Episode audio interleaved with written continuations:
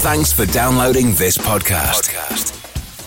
It's for personal use only and must not be rebroadcast, reproduced, or used in any form without permission. Tell your friends they can get their own copy by searching iTunes for Radio Le Mans or visiting radiolemans.com. The sound of endurance racing Around the world. This is RS1, part of the Radio Show Limited network. Hello, everyone. Richard Craill here, and welcome to On the Grid, a weekly in depth look at the Australian motorsport scene here on the Radio Show Limited network of channels.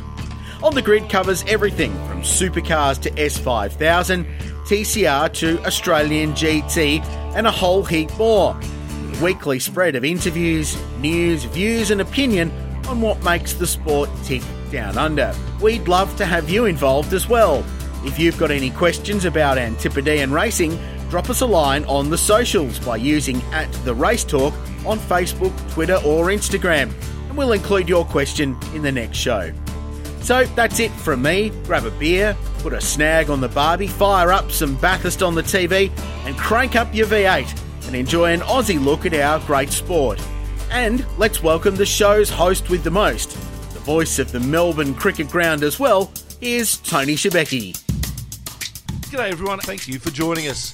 The mass exodus of Victorian teams was completed earlier this week. We catch up with Irwin Racing's Mark Winterbottom to talk about returning back to the future for him. Deputy Race Director James Taylor talks to us about plans for next weekend's racing at Sydney Motorsport Park. Dale Rodgers wraps up the return of F1. Richard Craill also to join us. First, though, the news and all five Victorian teams and a total of 12 cars from the Supercars paddock crossed the border and made it into New South Wales before the midnight Tuesday border closure. Irwin Racing's Mark Winterbottom has told On the Grid it was a tough mission to complete with minimum notice. Um, Hendo, the team manager, rang and said, "Hey, have you have you seen the news?" And I went, "You know, no, no idea." Um, he said, "Pack your bags and um, you got to cross the border tomorrow, um, which which is tonight." But um, but then he rang back an hour later and said, "Hey, actually, it's tonight," which was yesterday. So um, yeah, pretty pretty big scramble. You know, I had to try and pack your bags for. Um, is it Sydney? Is it Darwin? Is it Townsville? Is it uh, how long are we packing for? So I kind of just scrambled, packed a bit of everything, um, and then my car was in Melbourne, so one of the team members drove up with it. My in-laws went to my house in Melbourne and packed a bag for me to come up. So it's um it's a real scramble. And to be honest, waking up this morning, it was kind of like where am I? What am I yeah. doing? Where's my wife? Where's my kids? It all happened so quick. The supercar champion saying his team is ready to race. Car prep, um, personnel, and everything. We're ready to roll. So, ideally, I'd love them to say, "Hey, you're on this weekend. You're on next weekend. Um, then you're going to Darwin, and you're going back to back there." I'd like to do four races in four weekends, or even uh, sort of the, the midnight, uh, the midweek night race, or while we're here, let's race. Let's do what we're here to do. Our full interview with Frosty shortly. Meanwhile, Supercars have announced that racing next week will be on the Saturday night and two races on Sunday. And the Supercars field will be joined by Super 2 and Super 3 on the weekend. Last weekend, a great result for Australian and New Zealand racing around the world. It started with Brisbane born Kiwi Scott Dixon taking out the Indy Grand Prix at the Indy Road Course after finishing second there for the last three years. Dixon happy to be back at Indianapolis. So good to be racing here back at uh, the Indianapolis Motor Speedway. We've had you know so many runner-up spots here on the road course. It was just nice to. We got lucky, man. The strategy, the the team just nailed it. We got lucky with that caution. Uh, but as soon as we got the balance right, man, the uh, the PNC Bank number nine just checked out. So it was uh, a pretty easy day towards the end of the part. Meanwhile, wins to Oscar Piastri in race one and Liam Lawson in race two of the Formula 3 series, while a spectacular win to Jaxon Evans in the first race of the Porsche Super Cup, all raced in Austria. Jordan Love finishing 12th. Valtteri Bottas held on for a lights to flag victory in the first race of the Formula 1 season, the victor having to endure pressure from teammate Lewis Hamilton and a few safety cars. Quite, quite a few safety cars as well, and when you're in the lead, you know, when you're hitting third safety car of the race, you're like, come on, again. you don't want it anymore. But um, I survived all of those. So um, obviously, uh, for me, best way to start the, the season as a, as a team. I think we're leading. Uh, of course, we could have got more points as, as a team, uh, but um, it's, it's, what it is. Hamilton finished the race second, but copped a five-second penalty for hitting Red Bull driver Alex Albon. Hamilton just happy to move on to next weekend. Yeah, I, I don't really feel particularly anyway right now. I think just the race is done, and I just feel like moving forwards. Uh, of course, it's not been a great weekend for me, and I think that uh, you know yesterday was entirely my my fault. It was a bit odd for sure today in the preparation to all of a sudden get a penalty, but that's it is what it is, and um, that didn't destabilise me. It just encouraged me to just go out there and try and drive as best I could. Lando Norris scraped into his first ever F1 podium by the smallest of margins and couldn't be happier. Yeah, we have the most awkward, uh, awesome, uh, awkward podiums, but um, that doesn't matter. I'm just super happy, super stoked to be on the podium in the first place. Yes, it would be nice to share it with the fans and um, to be able to hug a few more people, but uh, yeah, I'm I'm just so happy. I think we weren't expecting anything like this today, but uh, you never know what can happen in Formula One. The F1 circus back at the Red Bull Ring this weekend. That's the news. Let's get straight into the show. First up, joining us on the line from his luxurious abode in Western Sydney, I assume at the moment, Mark Winterbottom from Team 18 joins us, Irwin Racing. G'day, Frosty. Uh, what's it like up there at the moment, buddy? You know what? I um, I moved out of Western Sydney 18 years ago and started my life in Melbourne, and I've gone full circle. And I'm five minutes from where I grew up, um, back in Western Sydney, and um, yeah, this is home for the next foreseeable future. That's the that's the thing. You know, we're um obviously had to beat the border closure. Um, tomorrow we're going to get COVID tested. So, um, and then once we get tested, we we practically become a New South Welshman again, and um, and and can kind of roam the city against once we get the, the negative results. So, at the moment, this is home. Um, it's uh, not where I, not where I pictured I'd be this time of year, but um, we've got to do what we've got to do, and uh, left the family behind, which is the the hardest part. Um, and you know, biggest credit goes to them, all the families of the partners that that are, are allowed to continue to do our job. We we get to come away, race, um, do what we do, but you know, I've dumped a wife and three kids at home to tr- to come and do this. Um, big effort on them. So I think they're the heroes behind all this sort of thing. We just get to do what we do and keep our sport alive. So take us through yesterday and that 24 hour period to where you are now. I presume you got a phone call around about lunchtime? Yeah, so lunchtime, um, you know, our day, we, we didn't go back home after Sydney Motorsport Park. We went up the river where we, we spend a lot of time and um, it was really peaceful. Renee and I had just done a Les Mills aerobic class of all things. Um, and we go up there, we don't watch the news because it's actually refreshing to get away from statistics and just negative news. So we go up there, don't turn the news on and, and whatever. So um, Hendo, the team manager, rang and said, "Hey, have you have you seen the news?" And I went, "You know, no, no idea." Um, he said, "Pack your bags and um, you got to cross the border tomorrow, um, which which is tonight." But um, but then he rang back an hour later and said, "Hey, actually, it's tonight, which was yesterday." So um, yeah, pretty pretty big scramble. You know, I had to try and pack your bags for. is it Sydney? Is it Darwin? Is it Townsville? Is it uh, how long are we packing for? So kind of just scrambled, packed a bit of everything. Um, and then my car was in Melbourne, so one of the team members drove up with it. My in-laws went to my house in Melbourne and packed a bag for me to come up. So it's um it's a real scramble. And to be honest, waking up this morning, it was kind of like, where am I? What am I yeah. doing? Where's my wife? Where's my kids? It all happened so quick. So um, yeah, it's a, it's a, it's it's a lot happened in not 24 hours, in 12 hours. A lot went on.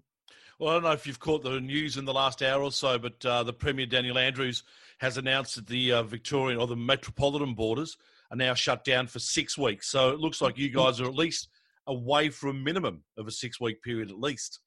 Yeah, and you know, I, I, don't, you know, we're away racing, but I'd love if you could get your, your wife and kids um, exempt to come up and spend a week with you. You know, um, you see the other codes. That's where it's hard. I'm watching the AFL, and they're at Noosa at the moment with their wife and kids. Yeah. Um, you know, away doing the same thing. Uh, we didn't have enough time to prepare for that. Um, trying to get your wife and kids to come across with you across the border in 12 hours, it's it's not doable. So, um, yeah, it, it's obviously a shamble in Melbourne at the moment. The Premier looks like he's up to his eyeballs in it, and um, whether he's done a good job or not, mm. Tom, yeah, time will tell. Um, we've yeah. all got our opinions, but um, but it has to be locked down and, and just I don't know if we're trying to beat a statistic, then um, then lock it down. Um, at the moment, the hospitals and all that sort of stuff are pretty bad. There's only two in hospital, I think, at the moment, and stuff like that. So who knows? You know, if we're trying to fight it against a number, he's got a lot of work to do. Um, if we're trying to maintain it, then you know, locking down's the right way to go. But um, the impact is huge. Uh, we escaped the state to continue on with our sport and our business. Um, you know, our families are back there. Um, friends have businesses there that are going to shut down again. It's it's a mess. So um, we did what we had to do to keep our sport alive. But uh, yeah, thoughts are with people in Melbourne. It's it's pretty tough times ahead. And in regards to your team and, of course, the DeWalt team as well, how many of your guys actually got out, the entire crew got out of uh, Melbourne yesterday? Truck, everything yes. all packed up and gone? It did. Um, you know, our car was on a hoist with no wheels, no uprights. It was it was apart, getting ready to to be prepped for next weekend. So um, the guys scrambled to do that and, and mega effort um, to then go home, tell their wife, hey, I've got to go. I don't know how long for. Um, and uh, the partners are amazing. They're they're the you know our workers. We know how good they are because yeah. we see them by results on track. But the partners at home, um, they were packing bags for their husbands, boyfriends, partners, whatever, um, to say, hey, you know, I'm helping you out. To, to, to let you go, like it's it's tough. Um, you know, other teams. I know a good friend at Tickford.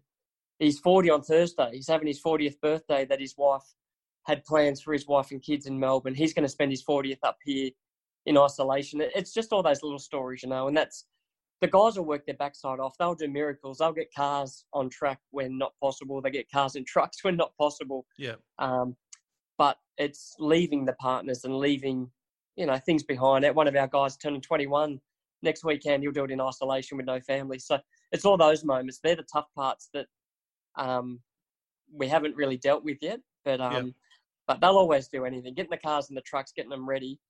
Um, they're an amazing bunch of crew we got that um, that do the job. Yeah, they certainly are, Frosty. You, you dead set right there. How many teams, uh, and I presume yours being one of them from Melbourne, do you think will be disadvantaged by this move? Is it get, is there enough time between now and racing next weekend for the guys to sort of pick up from where they had left off? Yeah, honestly, we'd like to race this weekend. We're here. Um, cars are ready we don't want to sit around for 12 days waiting for an event. So we'd love to race this weekend where um, we're not disadvantaged from a, from a preparation point of view or anything like that. Um, it's just the, the, emotional draining impact on the, on the people. That's it. Um, you know, 12 days time, they're going to be missing family, getting sick of eating hotel food, yeah. Um, looking at these walls around you. Um, it, that's where you start to get your mental state down a bit. But in terms of car prep, um, personnel and everything, we're ready to roll. So ideally, I'd love them to say, hey, you're on this weekend, you're on next weekend. Um, then you're going to Darwin and you're going back to back there. I'd like to do four races in four weekends, or even uh, sort of the, the midnight, uh, the midweek night race. Or while we're here, let's race. Let's do what we're here to do. Um, smash out a fair few rounds, get some racing on TV, get to Darwin, do those rounds, even get to Townsville and knock those ones over and we're five, six rounds under our belt, plus last weekend, plus Adelaide. Uh, we've almost done eight of the 10 rounds of the championship. So um, that would help the guys as opposed to sitting around waiting. But um, yeah, in terms of impact, we'll do our setup in the garage. Um, it's not as good as doing a setup at, at the workshop because you've got, um, you know, level ground, you've yeah. got all that sort of stuff that you work on. But the guys, they, they, they'll make it happen. So um, I don't think performance wise we'll struggle.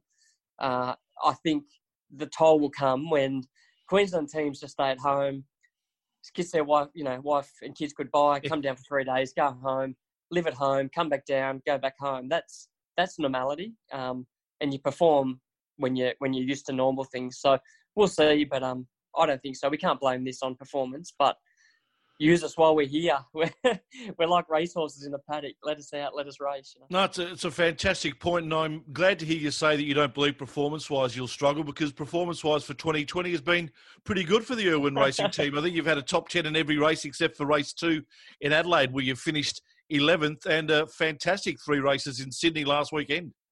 Yeah, I, am feeling good, and I think the team's feeling good. Um, there, there's momentum that I thought we had going into the Grand Prix was really strong. And then they threw in four months of pretty well go back to basics and start again. But um, really impressed. I thought we punched above our weight last weekend at Sydney, given how much the, the team's still new and what we're learning. Um, but expectations coming back a week later um, are higher. So we've got to, you know, at, at worst, repeat last weekend, and at best, get podiums and, and get up there. So it's very rare to go back to the same track within 12 months, let alone within 12 days. So um, this should help us because we're the team that we haven't, as, as Team 18 in that car, I've never been to Sydney Motorsport Park.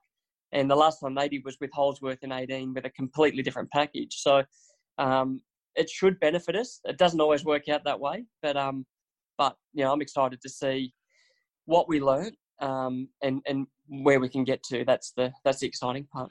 The year, the year started with an exciting note to with a new engineer for your car, Manuel Sanchez, who's come from Garry Rogers Motorsport. How's that relationship been between you two guys?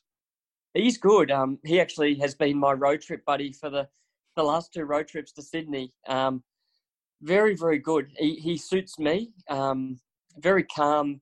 Doesn't talk a lot, and when he talks, he talks with confidence, and he's very structured and gets the job done. So for me, um, you know, radio chat is I'm more the um, please don't talk to me, let me drive. Yeah. Um, coming out of the car, talk, listen, discuss, and then get on with the job. And he's he's exceptional. I really enjoy working with him and his temperament, his personality. Him and I, uh, at the start of the year, our team actually did a personality test, um, one of those, uh, uh, you know, Mensa test type things that that test your personality. And him and I come out very, very close in every level. And it, it does seem like that when you're working under pressure and mm. in the moment. Um, he, he's really good. So we're early days. Um, we're only three rounds in, but I feel like you know him and I have got a strong bond, and um, we should get better as the year goes on. And uh, yeah, we're, we're rapt to have him, especially through this sort of dilemma um, that we're going through. He has kept really good structure and allowed you know people like Phil who are um, Phil, you know, Phil Keed's one of the best in pit lane. Yeah. He needs to not be rattled and have a free mind, and, and Manuel lets him do that. So as a team, he's a big in, and um, we're lucky to have him. Also, the other exciting part of the start of the year was, of course, the additional second car, Scotty Pye DeWalt Racing. How much of an effect has that had on the team in regards to helping you with an extra set of data and the like? Is it too early to tell, or, you, or are you seeing that sort of result? Uh, it was good until they took the data away from us. Yeah, that's um, true, exactly. which um, which then went, hey, where's our data gone? But um, but yeah, he's good. You know. So just on clarification on that, you did get data available after the races, didn't you? After the race, so yeah. um, so effectively Monday at the workshop we could look at data, but on the weekend, yeah. um, it was it was not usable. So um, so yeah, he he's been good. You know, when when you have drivers, I feel when Charlie was recruiting, um, you know, he asked sort of opinion, but I couldn't give opinion because on drivers it's quite hard. But um, the good thing I thought about Scott was he's always been very strong, high speed corners, and um, he does something around those, you know, turn ones at Sydney Motorsport Park, turn one at Phillip Island, last corner at Phillip Island, turn eight at Adelaide. He does something in his technique, which I now know because I've seen his data, that's very strong. So I think um, tight corners, technical corners, I'm quite strong. Um, high speed, I think he's one of the best in the category. So yeah. he's been really good to to look at his data, um, understand his feedback a little bit, and just work together uh, and try and move the cars up. So um, yeah, he's been good. He's been really good, and he'll get better. He's um, he's only three rounds into a new team, and um, he's already shown really good speed. So uh, he, he's going to be good for the team. You know, long term, he's um, he's going to be really good. As a punter, watching the racing last weekend at Sydney Motorsport Park, and I've spoken to a few others. Gee whiz, we thought it was one of the best weekends of racing we've seen for a long, long time. I'm pretty sure it felt the same for you guys as well. Yeah, I thought the racing was getting stale, to be honest, in, in some aspects, without being um, controversial. I think you know Adelaide was was average. Um, watching back the replays, yeah, the aero wash through eight was really big, um, and just yeah, the the racing I thought it needs a shake up. And to the flip side, watching that on the weekend, I've never seen a race weekend as good as that. Yeah. Um, cars, uh, you know, Cam Waters at the start of the race, watching him go outside of Coulthard, inside of Van Gears. Yeah. They're four wide. You know, I was three wide with Scotty and Macaulay. Um, you know, this guy Holdsworth goes back to 12th. He's out of the race. Or hang on, he's P2 running down the leader. Um, that's as good as it gets. And we needed to come back with a good product. Um, if we're to come back with the same as Adelaide, people would have said, you know what, what have we missed? You know, like we love motorsport, but it's a bit blasé. That guy wins, that guy finishes second. Um, that weekend, it's if you're not enthused about our sport and and excited, then you, you're hard pressed to please because that you know that's as good as it gets in motorsport around the world, and we get the chance to back it up now with um, with another weekend here under lights and with some crowd as well, and um, no, that that's as good as it gets. I was Yeah. really as a, as a as a lover and purist of motorsport, that's as good as it gets. And I think applause to supercars as well for making the decision to mix up the tyres for next weekend as well. So you're going to have a couple of sets of soft and a few sets of hards. So strategy is going to play an even bigger part. Again, we know that the tyre deg on the on the softs is going to be severe, but we know how much quicker it's going to be. Gee whiz, it's it's going to make for once again very interesting racing. It is, um, as long as they do it properly. You know, it's. Um, uh, I haven't seen the sub regs yet, so um, I'll, I'll wait and see what uh, what they say. I know the tire allocation. I just don't know how you're forced to use it. So, um, you know, they need to do something. You know, just my opinion. I haven't seen it, but they need to. If you start on, if you qualify on a soft tire, you have to start on that tire. If you qualify on a hard, you have to start on a hard. Actually, you know, if you start on a heavy fuel load, you qualify on a heavy fuel load, whatever it is. Try and create some um, artificial racing a little bit. You can't just because if you just say to everyone, you got four sets of softs, you got three sets of hards. We'll all work out what the great strategy is, and we'll all do the same thing. Yeah. Um, so hopefully it's mixed up. Uh, the, the the soft tire actually lasted longer at Sydney Motorsport Park than what I thought. Um, it actually went okay, so we'll see. But if they mix the format up, uh, you know, we might not need the fireworks at night. I reckon there'll be enough on track because, um, uh, you know, a hard tire to a soft tire is, is going to be noticeable. Um, so yeah, we'll see. But they, if they get the format right, you know, I'd be watching TV when it's on because it should be good. Well, we're handing out applause, applause to uh, the uh, Australian, uh, the, the guys up at Sydney Motorsport Park for getting those lights up and ready for this weekend as well. That's been a magic job by those blokes. Have worked extremely hard to get it right. And you're right. Not only can we race on Saturday night, but gee whiz, let's do it Wednesday night. Let's do something different. Yeah, you know what? Um, you know, rugby league's doing it, AFL's doing it. Thursday night's now the start of the weekend, and you know we we could well and truly race Tuesday night, Wednesday night, um, whatever it is. Um, come back, have two days off, race Saturday, race Sunday, have two nights off, race Wednesday again, and then head off to Darwin, and that would that would satisfy four races in a week. But I talk from a driver's point of view. That's Yeah. just race, race, race. I don't think about the politics. I don't think about anything else. Just putting the helmet on and steering. So that's a driver's wish list. But um, but yeah, like I said, we're here. We're not here to holiday. We're here to race, and we're here.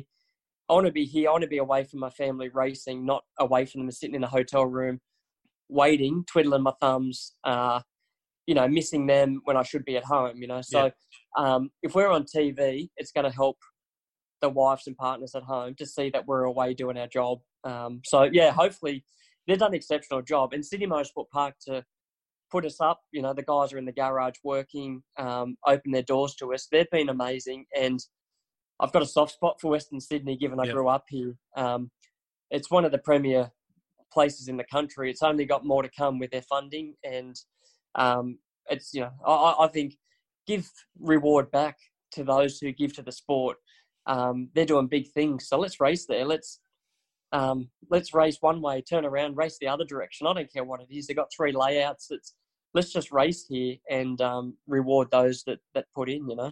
A final one for you, mate. Uh, we know that footy teams have sort of been quarantined into their uh, areas for the next couple of weeks. They can only go to the hotel and also train at a footy ground or the ground that they're playing at. Are you guys confined to your hotel room in the track, or are you actually allowed to go out? Uh, it's a bit of a grey area at the moment. I'm not sure, but um, I believe we get tested tomorrow for uh, for the COVID test. Yep.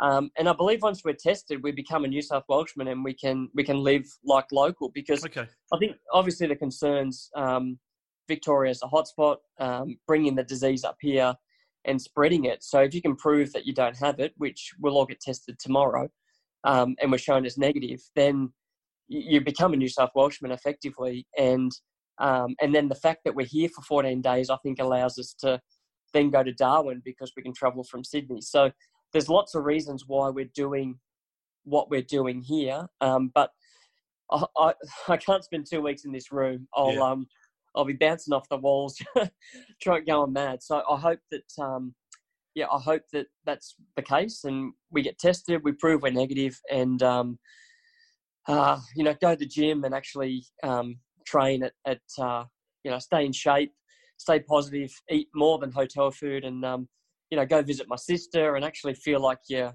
somewhat normal in a very unnormal world that we're living. So um, I hope that's I hope that's what happens. But um, if we don't, if we have to stay here, we adhere to the rules and um, do what you got to do. Oh, exactly right. And mate, did you ever get your boat back? I've got my boat. I've got my boat back, which uh, uh, one of the guys from the team said we should have used it to smuggle the team across the border, but um, but that boat's had enough controversy to um, to do that. So yeah, we've got got the boat back, and um, you know, like I said, we're up the river, and life was good. You know, it's it's a peaceful place up there, except for when your boat gets stolen. Yeah. Um, and yeah, just been loving it up there, really. Um, and that was yeah, 24 hours ago. How how it all changed. But yeah, got my boat back, and Excellent. um, I'll tell you what, they're lucky they lucky they got it back because I had an angry wife, and right now, me being away and the boat still missing, she would have she would have been dangerous. So um, Well- thank goodness we got it back. I'll tell you what, the great news for Renee is that she gets to spend the next six weeks at home with the kids because uh, they're going to be doing homeschooling. Oh man, don't say that. No, it's Yeah, true. um, yeah, I know. Yeah. I've seen the news. Yeah, it's um, going to be tough, but um, yeah, we've got good partners. Like I Yeah. said, it's um, it's a big shout out to them. We talk about drivers, teams, whatever. They're the ones that are going to battle through it, and um, and if they're happy, that helps everyone who works here. So um, yeah, big effort by them, and, and we're grateful. They're they're going to be thanked. Yeah, beautiful. Mate, thank you so much for your time. Really do appreciate it. Good luck with the uh, remainder of the season. It started off so well. Let's hope it continues for you guys and a podium not too far away for the uh, the Irwin racing car. Thanks, mate. I'd like to say I have lots on my hand and, and no time, but I got a load, so you're welcome. Thanks, Mark, mate. Winter, Mark Winterbottom joining us here on the grid. Richard Craill joining us here on the grid. Hello, Kralsey. Hello, brother Sebexter. How are you? Mate, I'm fantastic. Just had a lovely chat to Mark Winterbottom and looking forward to continuing our look at what's uh, been an amazing 24 hours in sport. It's amazing, isn't it? Uh, 2020, the year that keeps giving. We might not like what it's giving, but it's giving regardless. Um, what an extraordinary, extraordinary situation. And um, do you remember the the terrible, um, the terrible, terrible film with the character Snake Plissken, Escape from New York? Do you remember? Do you remember that? It was No. bloody awful. It was, I think, Kurt Russell, maybe.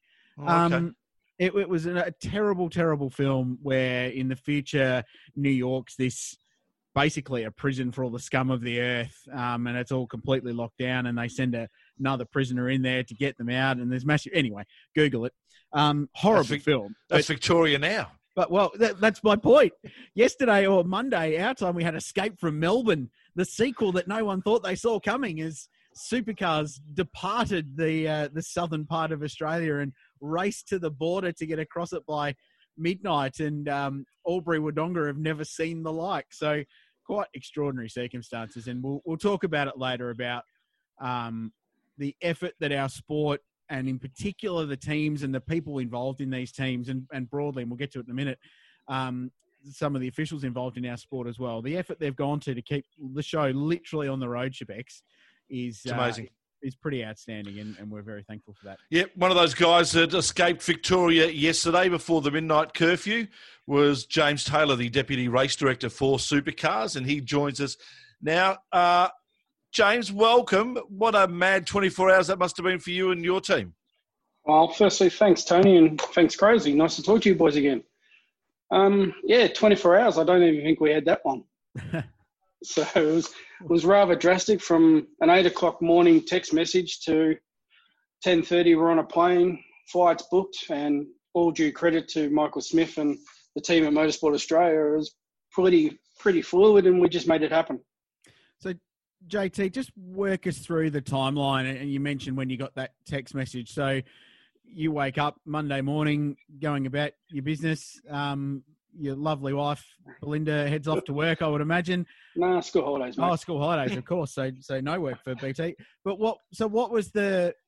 Just tell me how those those first couple of hours unfolded, and and more particularly what the messaging from Motorsport Australia was. Um, first, well, it all sort of unfolded. We're lucky enough that my sister-in-law works within the council system, local mm-hmm. council in Victoria, and gave us a heads up. Yep. And then I spoke to a few other people I know within government authority bodies and sent a text message to Michael Smith around 10 o'clock saying, um, I'm hearing New South Wales is going to close the borders tonight for us. Mm. And he quickly replied and said, okay, what do you do? And within half an hour, he'd spoken to myself. James Del Zoppo is up here with me at the moment. He's here as our technical IT and pretty much basically another assistant race director for us in the tower. And by 11 o'clock, um, Steph, who coordinates all the travel for Motorsport Australia, came through. We had our flights, and it was so rushed that we are basically sitting in the airport car park, wow. waiting, waiting for our itineraries to arrive. So we didn't know where we were staying, where we're picking the rental car up until we were at the airport at Tullamarine. But ironically, Tullamarine was like a ghost town still, mm-hmm. even, even with the system. And here, I really should probably give some credit to Qantas for the way they handled the staff and the personnel. I felt quite safe with the mask and stuff and their precautions on it, but it was very fluid, very quickly. And from what I understand, Eugene Arocca and his team were just, we've got to make it happen. And James and I sort of said we can do it. And away we went. From there, it was very quick. Uh, you mentioned just before, JT, the uh, the credit that goes out to so many people in regards to what has happened. You mentioned the people from Motorsport Australia, but gee you, you must, you've got to applaud the teams and their ability. Uh, just speaking to Mark Winterbottom before, he said his car had no uprights in it. It was on the hoist. It had no wheels or nothing. The team had to assemble the car and get it on the truck and get the truck rolling to get to the border in four, you know, within a four-hour window. Yeah, I, I don't envy them. It's a lot of people I think think the cars go back and just stay in the transporters and only come out if they need to be repaired. I think there was one more. Admittedly, what we call now as SMP SMSP one was fairly clean. Mm. It was really good racing, and I think the drivers need to be commended for that. And I think Beta was very explanatory on how it, that was perceived, and it was really good and entertaining. So everyone thinks they just sit in the trucks when they go home, but it's quite clear now that there's a lot more prep. But yeah, they all need to be commended, and it's just like you use now. Like I've just seen on the news that apparently even some of the A League teams missed the cutoff. Yeah. So when you compare that, that's a team of 11 soccer players plus staff and spares compared to like trying to load up two, three, four cars in Tickford's point of view. Mm. And then get your crew that are not just living in your local areas, they're spread. I think they create achieved a phenomenal job to get everyone across the border in the time frame we were given.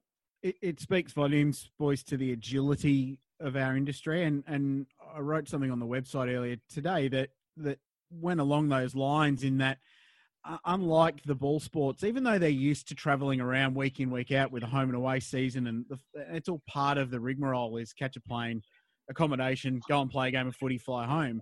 Yep. But motorsport's so variable like that in that it, no two weeks the same. You're always somewhere different every weekend. But then for a race team in a race, it's even isolated again that it's completely unpredictable. And the green flag drops, no one knows what's going to happen. It could rain, you could get crashed into, your engine could blow strategies change lap after lap. So I think our industry, and James, you've been involved in the race control side of things for a long time. I think we're geared to be nimble and and agile to adapt to things very very quickly, just by the nature of the sport very, itself, I suppose. Yeah, I'd say with a lot of the people in the hierarchy in the management team are used to very use the buzzword at the moment. They're very fluid. Yeah. In dealing with issues as they arise and just working around them, and I, I, it just proves it. I think the last day, being yesterday, I think has really highlighted that. And there was no real fuss. There's no fanfare like all these other sports. The, the mm. competitors and the ones that are earning a lot more money than anyone is in supercars yeah. are all complaining about having to leave their families. Yeah. Like you're talking potentially, let's just say maybe an apprentice mechanic for one of these teams. Yeah, on maybe he's, fifty grand a year. Like if that, he's gone and packed his bag up and said goodbye, and he the mechanics. You don't know when you're coming home. Like mm. there's a lot of theories getting around what the next schedule will be, mm. and we've just got to be ready for it, whatever happens, and move on from there.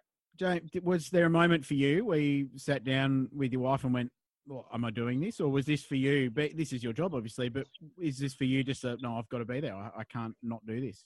Well, ironically, or as you know, because I did the, I've done the four years in Asia, and I'm sort of glad I'm not over in Asia right now yeah, at the moment, because it would have been a different kettle of fish. But mm. we sort of started talking about it when it all instigated, and we are sort of estimating it. We're going to have to do maybe I have to go up two weeks prior for Darwin because mm the Darwin was being very litigious on 14 day quarantine regardless. Mm.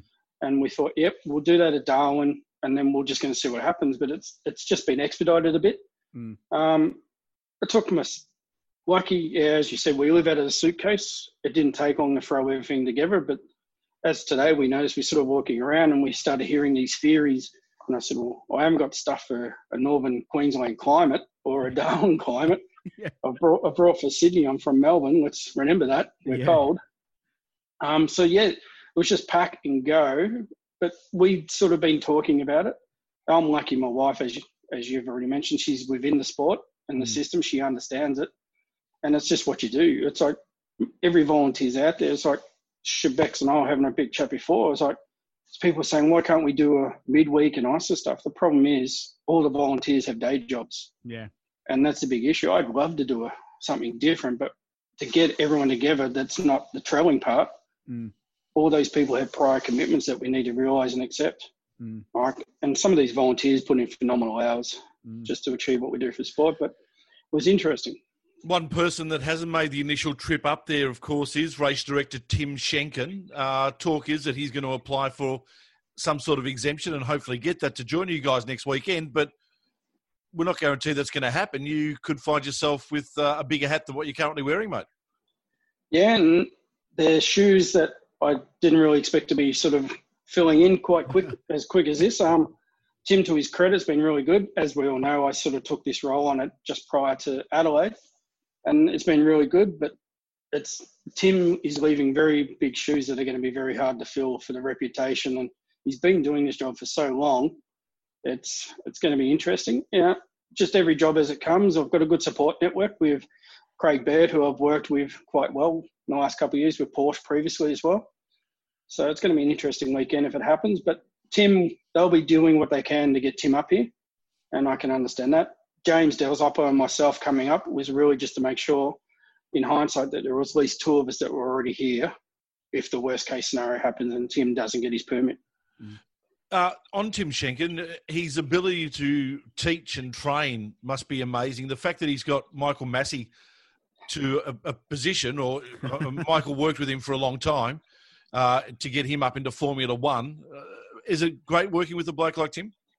Yeah, it's there's a lot of knowledge there, and a lot of people don't and don't really understand how long he spent over in Europe driving the cars he did over in Europe before he came back.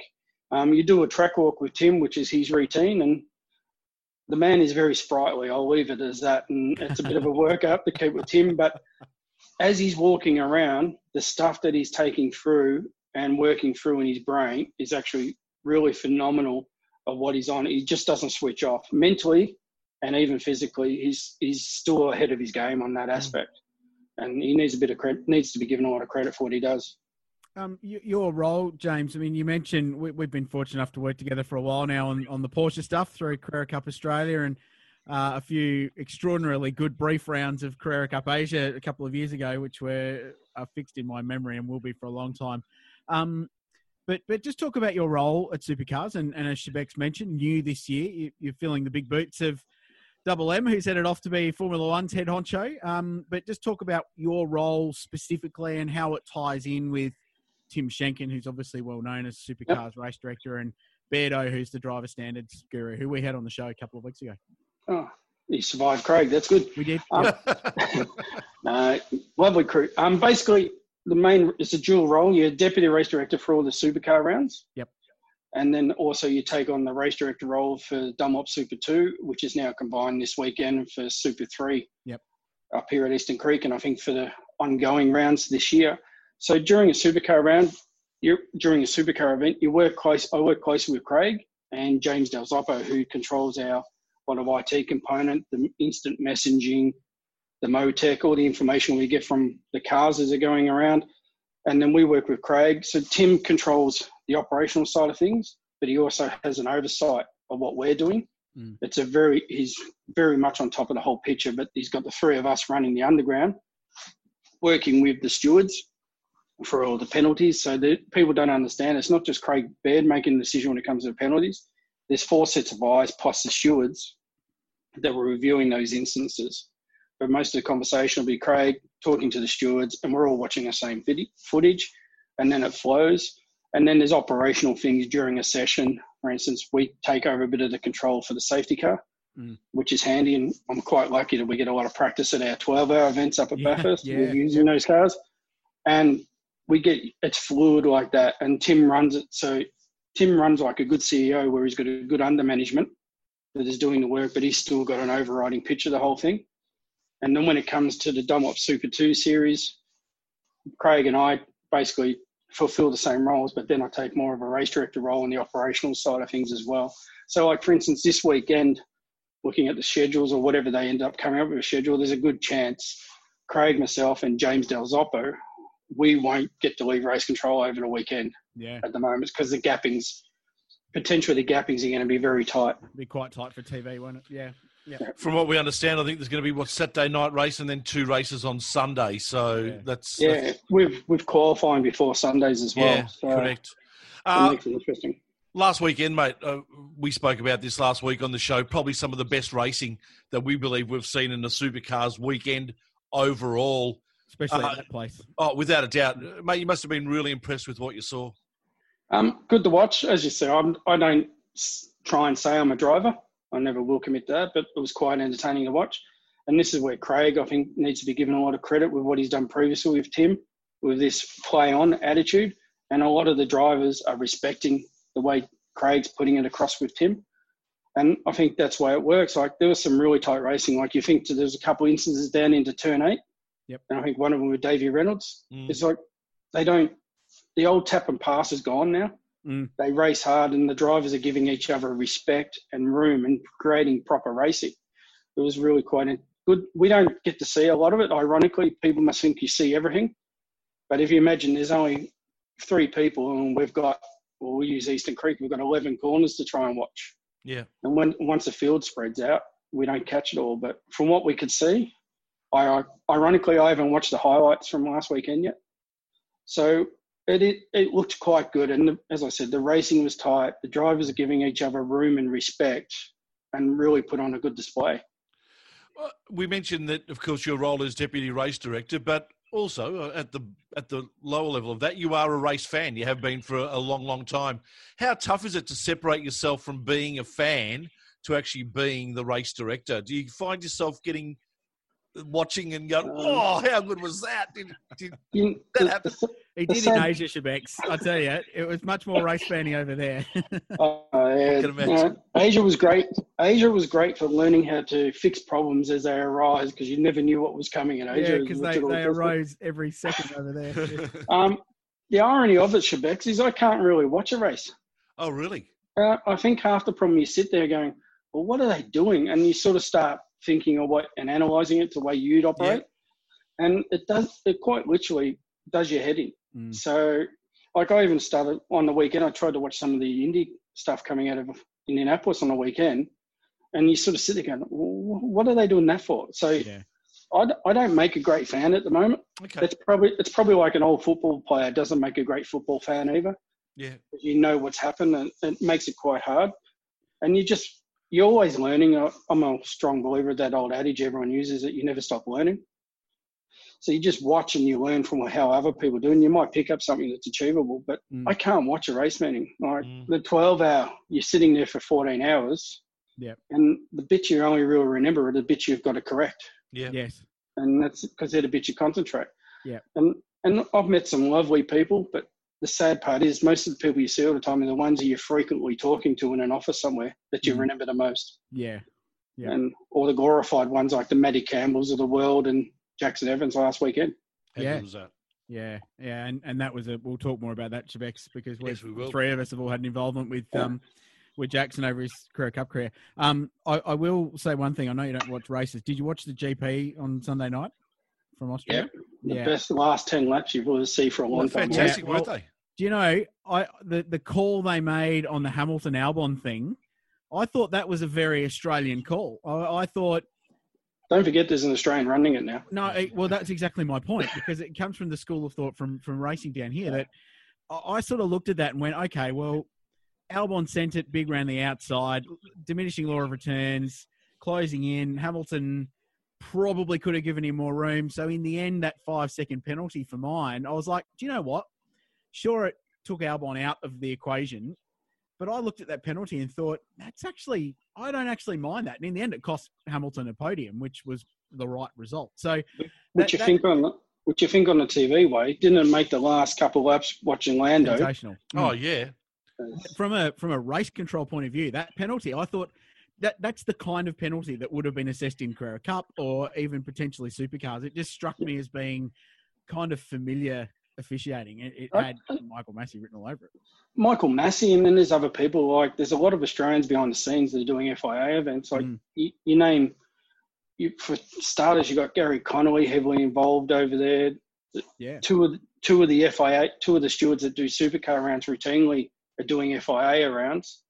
And then you go back to the great Tasmanian lawyer Steve when he was over yes. doing all the FIA stuff. Yeah. So there's a bit of an, a lot of an influence, and I think it's the way it is. Is instead of the racing being so stop, start, stop, start, there is more of a, and we, as you would have seen, we started to instigate that over in Asia as well. Mm. It just makes it more entertaining for everyone, the drivers as well, and especially with that, the technology now with telling drivers what their penalties are, they know what they're doing. Yeah. And in some ways, you could see Hamilton reflected on that as well, and he picked up the speed. But it just adds to it. And I think it's a better way of doing it. You just don't neutralize the racing now. It just keeps it as better, says play on, and it looks better. Yeah, and the fact that that result was determined before the checkered flag dropped or yeah. as the flag dropped. Mm. So you didn't have that really awkward solution that we all hate, which is a penalty after the race removing someone off the podium. Yeah. It just makes it really awkward. And I, I, love that approach that you guys in particular have taken and uh, working with you on 12 hour as well in, in let's just get it sorted, punishment fits the crime and move on with things as well. So, um, no, I love it, mate. It's um, it's super, and you guys are doing a great job in race the, the, biggest issue in that, and we're lucky here, it depends on your access to footage. If you get good yeah. footage, it makes it a yeah. lot easier. So it goes hand in hand with the TV product that you've got as well. So oh. we're, we're lucky that we've got world class TV with motorsport in this part of the world. And, and I think Nathan and his boys proved that with the E Series stuff. Yeah. I glanced over that a few times and went, "Have I missed a race meeting somewhere?" Did I not get the memo? Yeah, yeah. Oh, so I've been, I've been sacked already. Be thankful you weren't race directing that though. There was some sketchy stuff. Oh, it's a computer. It's a computer system. It's got inbuilt rules. They just need to. It does. The track limit thing in iRacing is amazing. If you could put that in real life, where if you run wide, it pops up on your screen saying slow down 1.2 seconds. Oh, okay. Imagine, yeah, and and you have to slow down, otherwise you'll get pinged. Imagine yeah. that in real life. That'd well, remove your turn five track limits at Sydney Motorsport Park straight away, no problem. Well, well, you got to give some of them credit, even from the last weekend. It did seem busy with yeah. bad sportsmanship flags. Yeah. But if you go that to a couple of years ago when we've been there with Porsche, yeah, it was way down on what it used to be. Yeah. So the drivers are respecting the rules and the guidelines. So, 100%. Jeez, I'll tell you, tell you what was busy Formula Two at Austria in regards to track limits. My goodness me, there was five every lap. Yeah. They're yeah. pretty sketchy. I didn't, didn't, cool. didn't, get to see much of them. That's a pity because I quite like them because they are entertaining. And also, Formula Three was entertaining too, especially since we a, a couple of guys that we know mm. as well have got up and uh, and got a win, which is great. Yeah, four of them, four Aussies, I think, by memory, yeah. and five if five in if you want to count Liam. Yeah, well, yeah, and, well, but but if you Kiwi, also so count it the Bris, the Brisbane-born New Zealander Scotty Dixon Scott as well Dixon was a big the weekend. Yeah, but Nah, it's no, it, it was been it's been interesting, and as I said, the whole from yesterday morning, it's been even more intriguing. Yeah, it has, mate. Thank you so much for your time today. Really do appreciate it. Enjoy your uh, week and a half of rest and relaxation up in Sydney until race weekend next weekend. I don't think it's too much rest. Like as I mentioned to you in the pre-up before we got on, it's like the phones are going hot, the emails are going crazy. Um, I don't envy the management team at Supercars and the teams at Motorsport Australia because it's just so fluid at the moment to use that word that everyone uses. Yeah. There's a lot of hypotheticals going around. The good news for you is you're probably one of the few Victorians that can actually catch a game of footy at the SCG this weekend if you want. You're just across the road. Yeah, but we can't buy a ticket because we're from Victoria, apparently. Oh, um, can't buy a ticket. Ironically, it's like oh, bugger. two two k away, and we can't even utilise it. Oh, I'm sure we can work something out. irony, irony is the word of 2020, isn't it? It Isn't is. Oh, and irony, and we never want to do this again. Yeah, No, no, no. no. I- I'm opting out of the next global Yeah. pandemic. No, Someone asked. Someone asked if we should have Christmas next week. Yeah, I'm, yeah. I'm all for that. Uh, I'd be more happy to do a Groundhog Day opportunity. yeah. Yeah. Thanks, Jimbo. Uh, oh, you had to get that in, didn't you? well, what an amazing two or three days it's been, especially for Australian motor racing overseas and here. Not only do we have escape from Melbourne, but we had uh, the the win Awesome in Austria. Yeah, Yeah, yeah, which was yeah. just. Let's let's have a look at some of that stuff. Uh, not so much the Formula One. I'll do that with Dale Rodgers shortly. But let's kick it off with Jaxon Evans and what an amazing win for him in uh, Super Cup. Yeah, I'm really proud of Jaxon. He's he's a super young guy, and and it, it's funny. You know, you're old Shebex when you followed the entire career of Yeah. a young race car driver, and and you get to see them succeed. Um, succeed. So, um, you know, Jaxon came to us in 2015 in Porsche racing here in Australia in Cup Challenge, uh, running a Class B car. Um, and scrounging together old sets of tyres to go and run production sports car races on the weekend to get some more miles. Yep. Um, so did it on a real shoestring, but we all knew he had great talent. He moved up into Cup Challenge the next year. Um, didn't win the championship, but won a lot of races and was very, very quick. Moved into Carrera Cup.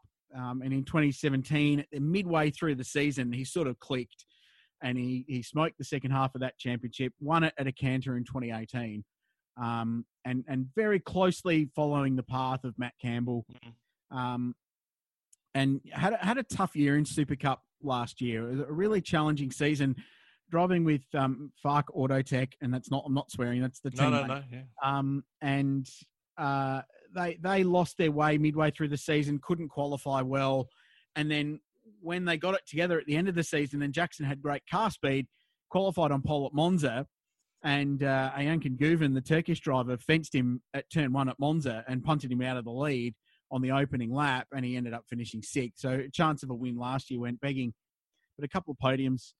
Um, but massive vote of faith uh, from Porsche in Jaxon this year. He was given the opportunity to drive for Lechner Racing.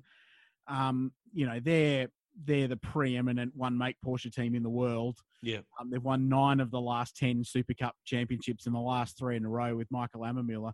And they went to Jaxon and said, We want you in car number one in our lead Right. car. And delivered. Qualified on pole. He top testing beforehand.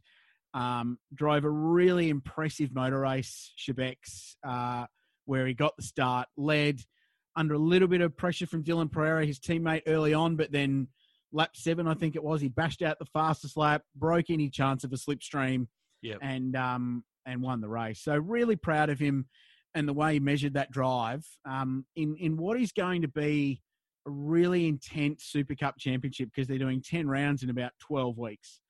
Um, so it's hugely important that he delivers, and it's Yep. going to all happen in a really short space of time. So perfect way to start his Super Cup campaign, and um, yeah, really cool, really really cool to see these kids that we've worked with here um, go and succeed and chase their dreams and, and kick butt doing it. I'm I'm so chuffed for him. And the other one, of course, is Jordan Love, who had his first Super Cup race and nearly got a top 10 spot in his first race. Well, yeah, but and had a shocker in qualifying and, and admitted on socials that he didn't get qualifying right. And Super Cup so close that he missed pole by 1.1 seconds and he was 18th Wow. Um, but one thing you and I have seen in doing Carrera Cup Australia for the last couple of years is that Jordan is a racer. Yeah. And he loves an overtake and he loves the full send overtake. The send it from 25 metres back and it'll come out the other side. Um, so he got to 11th in that race, dropped back to 12th at the finish, but um, really promising racecraft. And the best thing for that is, is that they go back to the same track next week. So if you haven't followed Super Cup, it's bloody tough because they rock up, they get a 30 minute practice session, a 30 minute qualifying, and then a, like a 35, 40 minute race, and that's it. Yeah. So there's very little time to tune a car up and learn the track over a weekend for a rookie driver, especially. So going back in week two, Jordan will be able to work out what happened in qualifying last time and hopefully qualify better. And if he can qualify better, we know he's got the race pace and the ability to pass cars. So um, he'll be fine. I've got no doubts in his ability whatsoever. But really cool story. Coupled with the kids in F3, um, really good day for Antipodean motor racing and um, between Australia and New Zealand. It's it's super proud. Really and good. then Scotty Dixon, of course, in Indy cars Oh, as the well. guy's a freak. Yeah, he is, Shebex. isn't he? Um, The, the stats that he's racking up are just amazing. Yeah, like he's he's forty, just about. I think. Um, he's the second most successful IndyCar driver of all Yeah. time, statistically, and he's hauling in Mario Andretti on the all-time winners list. Um, it's just remarkable. He's won the first two races of this season. He's got a big championship lead already in a shortened season, going into a pair of double headers at Road America next weekend, which is a track where he's one of the bosses at. Um, that's going to be incredible. And the other thing, Will Power qualified on pole, and Will has been super fast this year, but has had shocking luck. Mm. Um, and uh, US colleague of ours, Marshall Pruett, who covers it for Racer Magazine, um, calls it the Golding bowling ball, which is when someone cannonballs into the field and just gets all the bad luck. And Will's had bad luck, but he is now the second most winning pole position driver in the 105 odd year history of IndyCar Wow. racing in America. So he's in front of Unser, Rutherford, Mears, Bobby Great. Unser, like Will Power from Toowoomba in Queensland. Yeah. It's just his one lap pace remains as good as it ever has been. So really cool weekend. Um, the only thing that would have made it better was was Dan the Man getting a result in F1, but I don't think that's going to happen in that Renault. But um, there's hope for McLaren next year with a, with a Mercedes engine as well. So um, yeah, cool weekend, Shebex. Just really satisfying to see those kids. And mate, I got to be frank, I just loved a Sunday night on the couch watching car racing. How good was it? Feels like it's been a long time since we've been able to able to enjoy that. How good was it, mate? Just quickly, uh, your thoughts. Uh, Mark Winterbottom mentioning before in the interview that I had with him, I, I said, "So, what do you, you plan to do for the next week and a half until racing?" He says, "Mate, we just want to race." He said, "Let's bring the race forward to this weekend. Let's race Wednesday night. Let's race the weekend after. Let's get three or four rounds knocked off in two Mm. weeks up here in Sydney before we have to go up to Darwin." It makes perfect sense. We heard what James Taylor said before. Obviously, volunteers and the, the marshals might be tough to, to get around, but it just absolutely makes sense.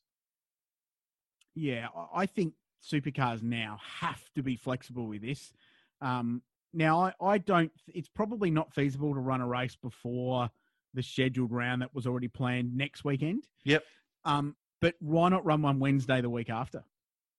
So come back three days later, Wednesday Yep. night, or Friday night that week. It, it they, they need to be really flexible now. And, and It's not as if they need to be anywhere else. That's the thing. no, no, exactly right, mate. And and the Victorian teams literally can't get back to Victoria, or they're stuck there Correct. permanently because they'll have to quarantine for two weeks to get out. So they they're resigned to the fact of being in New South Wales. They need to make the most of it. Um, it looks like the Queensland borders will open on the 10th of July to New South Wales. Um, we, talked about it. Maybe go to Queensland Raceway as well as Townsville. Um, run back to back rounds at Hidden Valley. Uh, it has to be a case that the bend has to be back on the program. Come to South Australia as well. They, I, I can't see Sandown happening. Well, let's look at it. It- now- seem- We're now the 7th of July. We've got a six week lockdown here in metropolitan Melbourne. That takes us to the middle of August. We then Yeah. know that the increase in whatever It'll- they're going to do is going to be slow. to open At least though. a month. So you're going to be middle of September, which is when Sep- which is when Sandown's meant to be. I can't see it happening either. No, mate, I, I can't. And they they now need to be flexible, and I, I would foresee them. And and it sucks for the people that have committed to do this, and I'll come to that in a sec. like they, they could be away until Bathurst. Quite Yeah. quite seriously, they could be Sure. away until Bathurst, and then maybe go back, regroup, and if they have to run some more races and go back to Sydney Motorsport Park in December for for the finale, then fine. And you'd like to think that by then things will be okay in Victoria. Um, but they have to get as much racing in as they can in the next eight weeks. Um, and I agree with you. The other thing I, I think worth pointing out, and we, we touched on it with James, was that the commitment from these people in Victoria to leave the Yeah. state is enormous. And, and we touched on it with James in that the, the example is often cited as the footballers in Aussie rules who have been told to relocate to these hubs in Queensland or Victoria or WA, and they're away from their family for four weeks.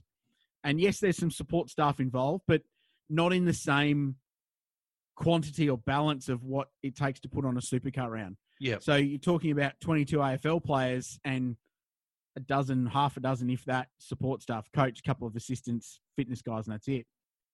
Um, but the, the difference between an AFL footballer, and I don't want to have a crack at these guys because they're making sacrifices as well. But the difference between an AFL footballer on 300 grand a year and a mechanic working for Tickford or Erebus, lucky to make a quarter of that, um, you know, that, that's an enormous commitment that these teams have made.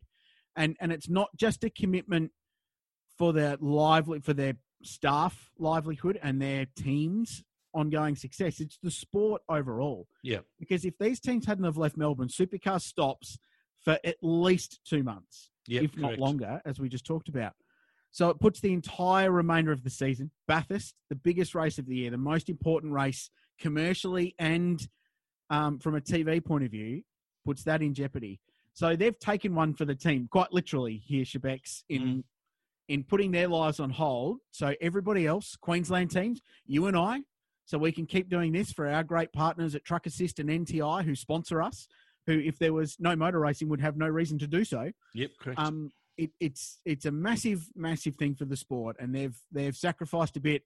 And uh, I'd like to buy them a beer at some point because um, they've they've gone above and beyond to keep the show on the road, and we need to be appreciative of that moving forward. Well, let's hope that some point it is in 2020. I'm not liking the fact that it probably won't be, but uh, no, it will know. be. It will be. Fingers crossed. It will be. Hey, Krause, always great to chat to you, mate. Uh, catch up with you next week when we preview the uh, the next round at Sydney Motorsport Park. Look forward to that. And uh, look, go. Yeah, no, I like it. Um, I, I'm looking forward to it, mate. It, like we've, it continues to offer hope at a time when there is very little. That we're still going to have a some work for those of us lucky enough to work in it, Yep. and b some entertainment on a Sunday. But Saturday night, night racing, brilliant. Mixed Bring it on. excuse me, mixed tires is going to mix things up as well. So there's a lot to look forward to. We need to remain as optimistic as we can and keep the show on the road.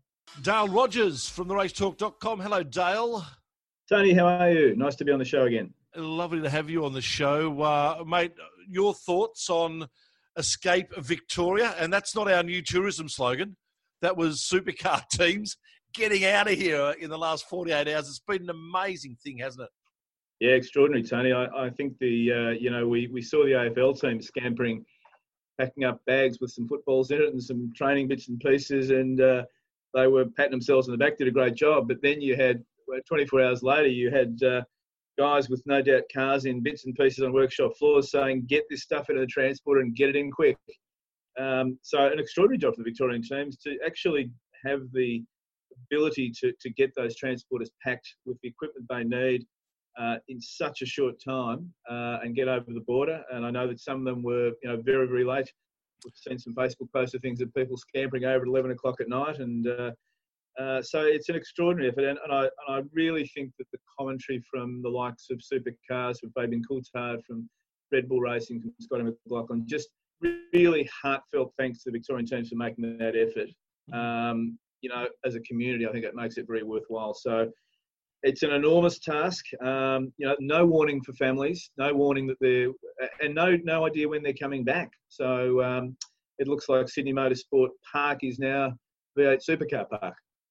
Yeah, exactly right. And there's a, uh, a great video that's been put together by Kelly Racing in regards Yeah. to getting their cars ready. They had no engines in their car. Frosty even told us, and, and Kelly had the same, the uprights weren't in the car, so they couldn't move the cars. all this work had to be done in three, four, five hours, not yeah. just for one car, but two. Yeah, and then look at a spares inventory that you say, well, you know, we obviously pack the transport a certain way, but whatever you can get in there, get in there because we just don't know what we're going to need in yeah. terms of spares. And of course, freight in the later weeks, um, you know, that, that we've seen the, on on on uh, Tuesday, Wednesday morning uh, queues at the at the border uh, a couple of kilometres long to get from Wodonga to Albury, and there are people that live there. They're going to try to go to work, so you know, getting freight across there if you need some extra bits and pieces after next weekend or before next weekend. Logistics extraordinary, and, and you just got to take your head off to supercars. As I said, the AFL did an enormous job, but they didn't have to move the stuff that the supercar teams had to move. No, exactly right. Uh, F1 season restarted again on the weekend. Some fantastic racing. It was great to have uh, that sort of racing first up. Before we get into last weekend, though, let's have a look at the future. And the future looking very bright for a driver at Renault or a spare driver at Renault. Uh, sorry, let me rephrase that again. A spare seat that's at Renault is going to be filled by a very experienced driver. Yeah, we just uh, it'll be announced uh, Wednesday, which when we go to, to air with this is that uh, Fernando Alonso will return to Renault on a two-year deal. Uh, he has made no secret that if the right opportunity came up, that he'd be wanting to get back in, and uh, I guess that he can now send Daniel Ricciardo a Christmas card for the next couple of years because it would be the only seat at the you know the mid to the top of the grid that's available to him. He has a great history with Renault. He knows the Enstone guy as well There's a lot of people there that worked when he was in the in the seat and winning world championships for them. It's look, can the car win? Um, you know, I think the promising thing from the weekend, which we'll, we'll get to in a moment, was the, the fact that uh, the McLaren powered by a Renault engine was a very competitive car. Um, I think Ricciardo showed some glimpses of, of, of form. Uh, his qualifying was hampered by Bottas's off. There's no doubt about that. Yeah. He, he, got straight on the radio and said there's yellow yellow flags or yellow lights out. So he could have been a bit further up the grid. But um, it's I think it's great to have Alonso back. He's a huge name, a huge talent in the sport. He'll push that team uh, as Ricciardo has. He'll push it. Ocon will benefit from it. Um, but it also shows that Renault now make a commitment. So it means that we're not going to you know, potentially lose a manufacturer from the sport for the next couple of years. And um, new rules, new rules packages. It's a level playing field in 2022. Uh, the cars will be very much the same next year. So Alonso will have a year to get himself back into the uh, into the team. Um, you know, it's a great thing, and getting having people sitting on the sidelines who still want to race and are still super competitive because we've seen what he's done in in, in WEC. Um, at Le Mans, at, at the Rolex 24 Hour, um, he still wants to drive fast and he can drive fast. So it's great for Formula One that he's coming back. Would it have been a toss up for them between Alonso and Vettel for that Renault seat? Oh, look, if they haven't spoken to Vettel, I'd be very surprised. But um, you know, it's it's a sentimental thing too. Alonso has such a great history with Renault. You know, world mm. champion with the team. Uh, as I said, you know, he, he, will fit into this team very well. Vettel's an unknown quantity. Um, you know, is the passion still there with Sebastian? Yeah, look, yes, it is. But would he? It's a difficult one.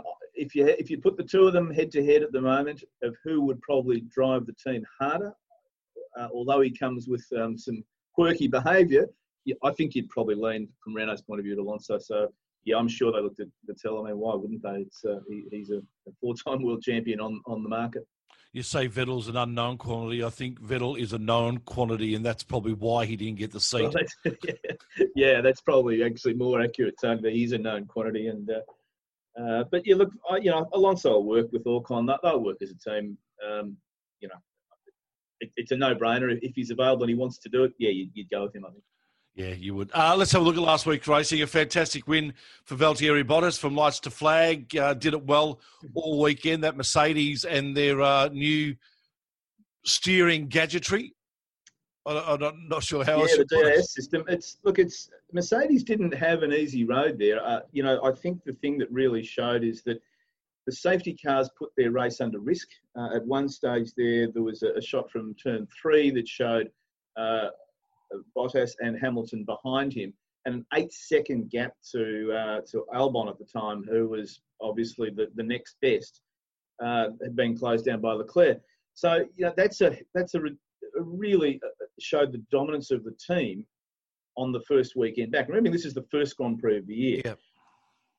However, there were real gremlins occurring with the, with this gearbox. That track is a car wrecker, and they were fragile. There's no question that's come out after the event that both gearboxes were in strife. They were on the radio lap after lap after lap, telling the guys to get off it. So the safety cars really affected their race. Um, as we saw, I mean, Albon had a big crack at, uh, at Hamilton um, in the latter stages of the race on new tyres. And as the field closed up, they couldn't pull away because they simply couldn't turn the car on. So, had there not been safety cars, I don't think we'd be would be having this report saying it was a great Grand Prix because it wasn't a great Grand Prix up until then. They were super dominant. There were some great battles in the mid pack, um, but there's obviously some, some fragility in that car. If we move to the team, was probably the most disappointing team was Ferrari. They certainly didn't um, perform in qualifying. Leclerc, you know, he is he's a super talent. He drove around a car that shouldn't have been on the podium, and mm. he got there. Now, yeah, okay, safety cars played a role, but he was still there at the end. He still did a great job. They've got an enormous amount of work to do because if you look at the team's ranking, they were not the second team on the weekend. Red Bull clearly were the second team on the weekend. Mechanical problems for both cars you know, spoiled, spoiled their race. Verstappen had the strategy that could have beaten McLaren. He started on the medium tyre. Every car in the top 10 started on the soft. So he would have had a run at the, at the uh, Mercedes for a long period of time. Didn't come to pass. We did predict, like Tony, last week that Racing Point would be the turn that t- would turn it on, and they yep. did. Uh, did. They were absolutely the best of the rest after the big three. Um, now, McLaren got the result in the end from some fantastic driving from Norris, which we've heard from a little bit earlier. Actually, I was going to say that. Uh, you said that Ferrari were the second best team of the weekend. I would nearly say McLaren. No, no, no. no. I, I, would say that uh, that, that um, Red Bull were the second oh, best sorry. I would say McLaren were better than them. Well, look, yeah, in outright performance, Red Bull were the best, were the second best team. The results, absolutely, you, you yeah. couldn't agree with you more. Um, but McLaren certainly got the result in the end. But but Perez copped a five second penalty, and clearly um, he was probably the next best car after in a race a race and qualifying package after the uh, the Red Bulls and the uh, Mercedes. So there's a lot of things that have happened. The race threw up a lot of things. The, the, the McLaren drivers did an awesome job. I mean, take nothing away from Norris and Sainz. They did a fantastic job. And really, you know, Lando was not on the podium until the last lap that five second penalty that Hamilton had, he closed down to 4.76 seconds and set the fastest lap on the last lap of the race. So a, a stunning drive from Norris, and we mm. know he's great. I mean, we've we've uh, yeah, we've seen him on the uh, E Series, and he's a great talent. I think he's become a, a, a after Dan, he's become our, our next favourite driver. So uh, huge performance from him. Racing Point is very very impressed with. I think they they they are going to turn it on. So we've spoken about Ferrari. Bit, sort of bittersweet for Renault. Um, Dan got hampered a bit in the um, in that uh, qualifying. Never really got in much up the top ten. Was was belted around the ears a bit by uh, the cars at the bottom of that top ten. Ocon, first drive for, for 15 months, pretty serviceable. Got some points. Was never really affected, but the attrition got him up mm. there. So I think the midfield battle, as we predicted last week, Tony, is on for young and old. It's, there's no question that, that Racing Point, McLaren, Renault, uh, are really, really there. And that's so after the big three, uh, you know, we've got some good battles on our hands, and we just hope that next weekend, that uh, or the weekend coming, that, that Red Bull can show the form that they showed last weekend, and perhaps really take it up to to uh, to, um, to Mercedes, and we might just see a couple of those midfield teams giving Ferrari a bit of a crack as well. Nine cars DNF, Dale. That's just uh, atrocious attrition, isn't it? Yeah, I guess if you look at the at the attrition at Australia over the years, I had a bit of a look back, and it's not surprising first race, Tony, to have those sort of five, six cars pull out. Uh, and this was the first race of the year. It just happens to be in July, which yeah. is bizarre, but it, it's consistent with the, the early rounds. We often do see high DNFs in those early rounds, and and you know this is this is the the fact. So yeah, I guess that I mean look, the, the factories were shut down. We know that, but disappointing, I guess. There were a lot of mechanical issues. Um, there were some bizarre issues too. I mean, massive brake problems again for Haas. Um, Kimi Raikkonen, there was a great picture of him saying if, if that's uh, if that's how DAS works, then, then Alfa Romeo have got it too, because that wheel was hanging off at such an angle. He was obviously doing something. But bizarre situation with those guys. Giovinazzi got in the top 10 as well. Really disappointing, though, because it was a chance that George Russell could have snagged a point uh, for yeah. Williams, which would have been pretty cool. But uh, yeah, 11 cars finished. You, you, you, if you, if you were running, you were probably going to get a point. So a week between races, as you said, a lot of work to do for some of these teams. Not at home in their garage, in the garages of uh, Austria, to get these yeah. cars right. And Ferrari expecting some uh, fairly big upgrades, I believe, for the second race. Yeah, I, I, we've, we've heard that there's a lot of things coming, and uh, why they didn't take them to the first race, I don't know. Obviously, they haven't been produced in five days, but I guess they needed a benchmark of the car. The car clearly was, again, we spoke last week, wasn't that, that good in, in winter testing. Um, so maybe they had to go with a revised package of that, but they really had, had, had fast tracked some other things there. I think the guys that were going to be the busiest, though, Tony, were not actually on that side of the pits. It was the guys on the other side of the pits who were painting not long after the race every green Rolex sign that you saw every around that circuit to turn it into Pirelli because it's yeah. the Pirelli Grand Prix sponsor next week. So the painters would be as busy as the uh, the dudes uh, in, the, in the pit lane. But I think the the only other thing uh, I guess newsworthy was the um, and I and I don't I know we're not a political show, but it was interesting watching what what occurred at the beginning of the the uh, the event. Uh, the end racism uh, message was loud and clear around the track. you saw signage on the pit wall and everything. We stand as one as the what they're racing under. The only thing is they didn't stand as one. Uh, I actually admired the guys who said we really don't defend racism, but not nor are we going to do a signal, you know, a, a virtue signaling, if you will, yeah. on one. And we also don't stand as one because every driver had a T-shirt on that said "End Racism," but Lewis Hamilton had a T-shirt on that says "Black Lives Matter." Now, uh, do we stand as one or not? And I, I just thought that was the. I know Hamilton's got an agenda. I know that, that there's a huge political debate here, but if you stand as one, you stand as one. And mm. that wasn't standing as one as far as I'm concerned. So I don't know. I don't like politics and sport, Tony. It's something I just do not like the mix on. Uh, they've made this statement. I guess they'll do it again next week. But I admire the guys who had the conviction that, that they believe in the cause, but they weren't doing what they, uh, what, you know, there was no pack mentality, if you will. No, and that's a fair call too. What I can tell you though is right here on the grid and at the race talk, we do stand as one. We do indeed. Even when Krause gives, gets stuck into me, we still stand as one. We, we all get behind Krause and stand with Krause on that without a doubt. Hey, Dale, thanks very much, mate. Really do appreciate it. Uh, very quickly, in 60 seconds, thoughts on this weekend?